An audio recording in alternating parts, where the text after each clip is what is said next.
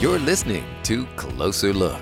Here's Alex Gregory. With me tonight is Keith Obilana, the director of Pepperdine University's Microenterprise Program. Keith, what exactly is microenterprise? So, microenterprise for us is kind of defined as a small business that can be launched with under $5,000. The program works specifically with economically disadvantaged individuals. Most of our clients come to us from a homeless shelter located someplace in the city, and we're partnered with several different uh, homeless shelters. And so, during that 15 weeks, we actually go out to the shelters and we pick up clients. We'll work with about 20 clients per semester. We pick up the clients and we bring them to Pepperdine once a week. Um, and then each of the clients is partnered with a team of Pepperdine students um, that help that client go through the program and ultimately develop a business plan for a small business idea. So each week that the clients come to campus, they're given a lecture on a specific topic relevant to the business plan.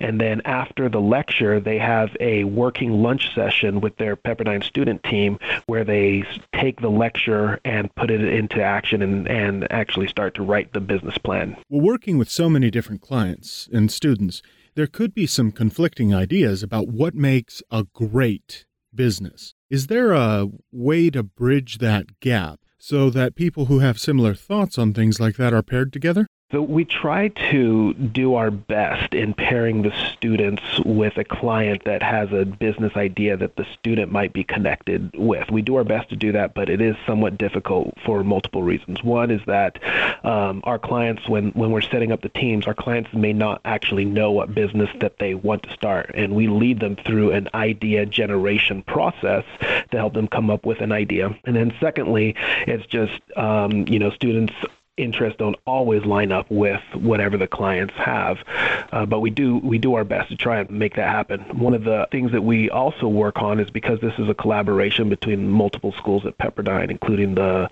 law school and the business school, is we try to pair each one of our clients up with at least one business student and one law student. And the law students aren't necessarily specializing in, say, criminal law. They're more interested in things like drawing up corporate contracts rather than, say, presenting arguments in a shoplifting case? Right, absolutely, absolutely. And, and a lot of the law students that participate are interested in business law um, or transactional law. Um, so, and, and, Pepperdine actually has a, a it's, it's a JD MBA program, so they get their law degree and their MBA all at one go. If those participating in the program find themselves in a bit of a pickle, do they have a mentor or someone they can bounce ideas off of? Yeah, so generally the the students are the actual mentors, but the faculty are, are very involved as well. We have faculty that teach various classes for the program, um, and then obviously the students can reach out to their faculty members for for help on certain items. If, for instance, they're having trouble figuring out part of the financial sheets, they'll reach out to their their professors for a little bit of help with that, or the marketing. Um, and even even though the law students are not practicing law, they can reach out to their law professors to get a little bit of insight into a particular industry or topic. There are so many hoops to jump through when starting up a brand new business. But one of the most important things that has to happen early on is, of course, business capital.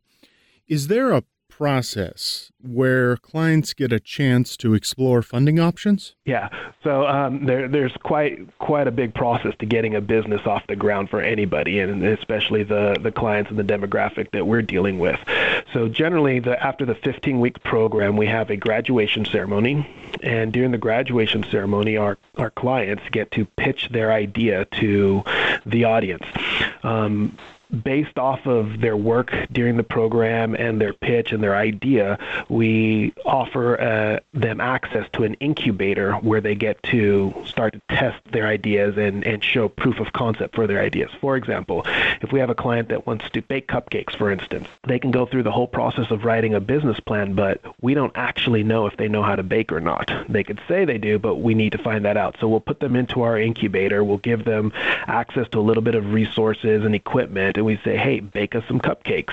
And what we're looking for is whether or not the client has the skill set to do what they're proposing. For one, secondly, we we that helps us to analyze their their cost structure, and then we go out there and we try to sell the cupcakes and see if we can actually sell them at a price point that makes sense. So we're we're verifying all the stuff that they put into their business plan, and the idea behind that is if we can show proof of concept, then we, they're much better positioned to get some sort of funding, whether that be through a grant or a loan or an equity investment, even. Okay, so our cupcake baker graduates and uh-huh. um, they have their proof of concept. They were able to sell some cupcakes at a, um, a price that the market would bear.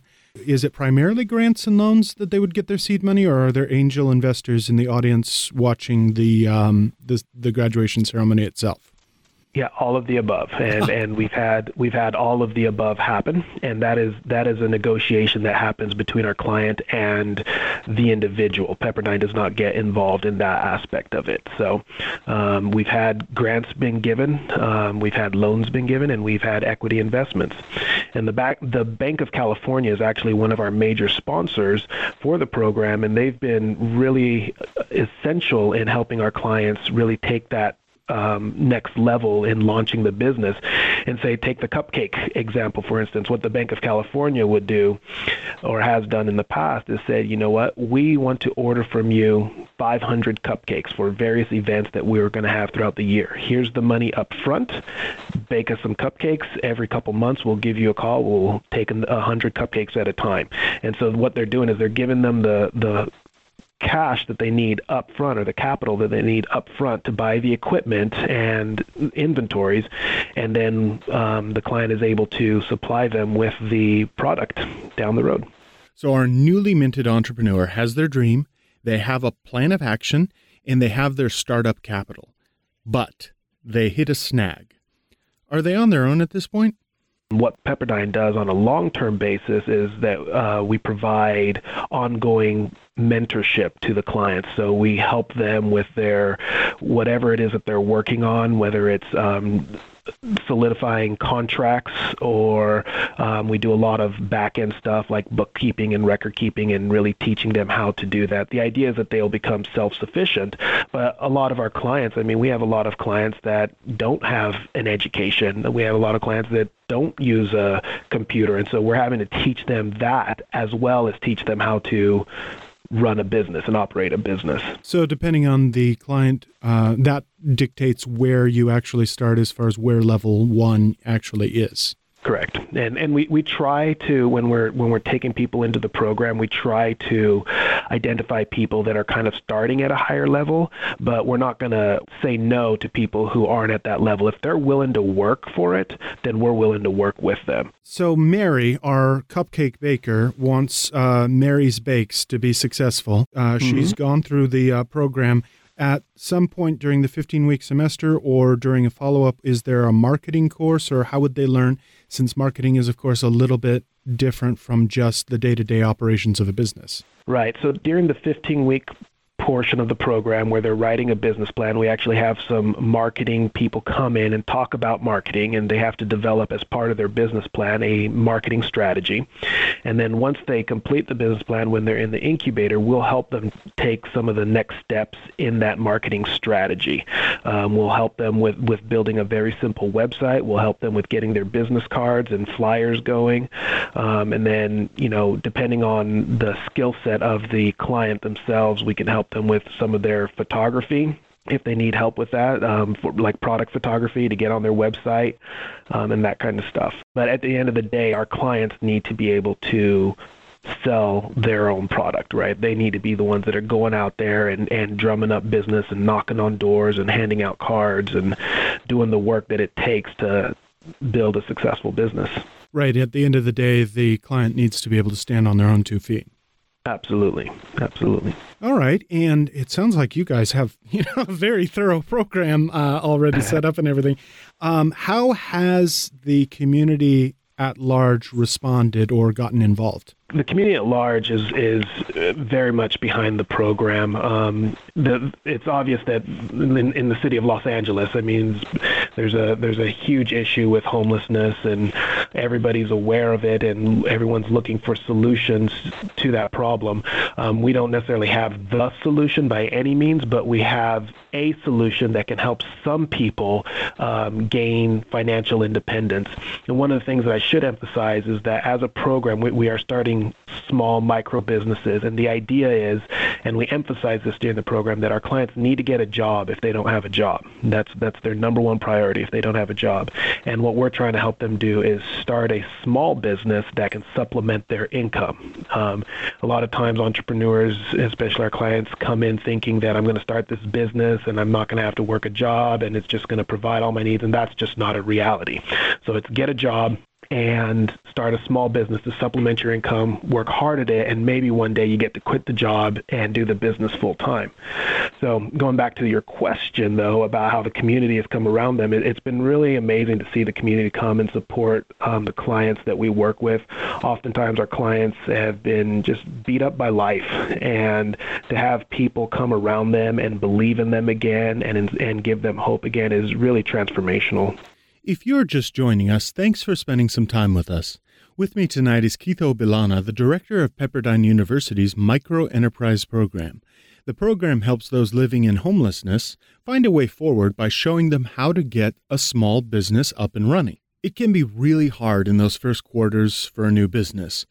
You may end up working 60 to 80 hours a week. Part of that may just be to be able to put food on the table. Keith, is that something your clients learn up front? Yeah, absolutely, and that, that is a reality for many of our clients. And and what we what we will see is that some clients will start to drop off, um, and and for good reasons. And oftentimes they'll get a job and they'll say, you know what, I've got a job. I'm happy. I'm good. I'm able to move out of my shelter and into permanent housing, and they're absolutely happy with that. And we consider that a success.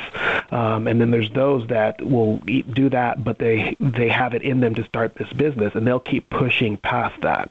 And we, you know, if they're willing to work, we're willing to work with them, and we'll keep working with them and, until we can get them um, revenue positive. Have there been any stories of clients who were just wildly successful when they came out of this program?